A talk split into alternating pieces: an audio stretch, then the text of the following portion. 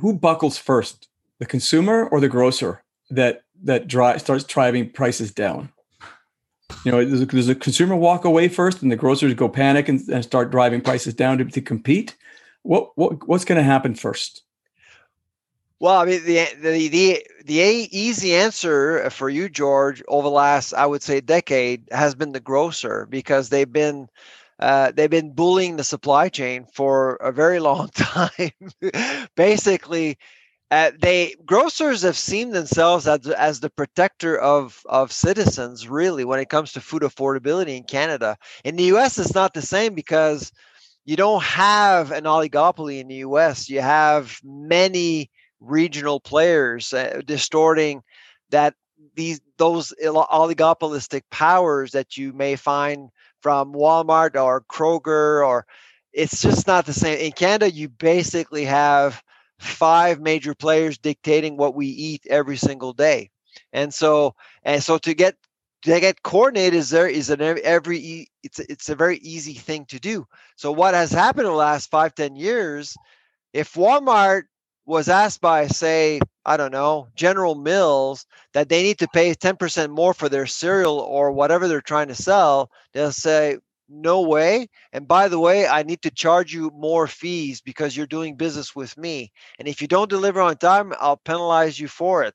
And so Walmart was doing the bulldozing, and in behind them was Loblaw, Metro, and everyone else that was going on for and it got worse with covid which surprised me.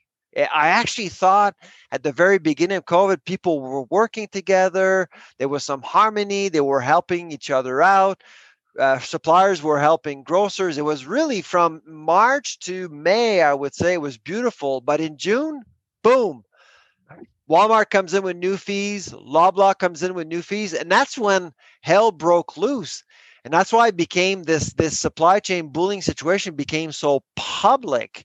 It was out in the media. And frankly george i was shocked completely shocked that it went to media because it's such a unsexy complicated topic for canadians to understand but it was out there and people got engaged. And so walmart and costco not costco but uh, loblaws had to listen, and that's why we're having this discussion around around the code of conduct. Well, and Michael Medline and Sobeys, uh, either through pure um, doing good or brilliant strategy, knowing what's coming down the, the, the, pipe, right? Let's get ahead of it. Uh, but that's done wonders, I think, to move this forward to have have someone of that size. Michael Medline was brilliant because he he, he broke ranks. Okay, let's let's let's be honest here. Uh, but he knew what he was doing. He was ba- he's number two. You have been listening to the Business of Retail podcast, an unflinching strategic alternative to the conventional industry discourse.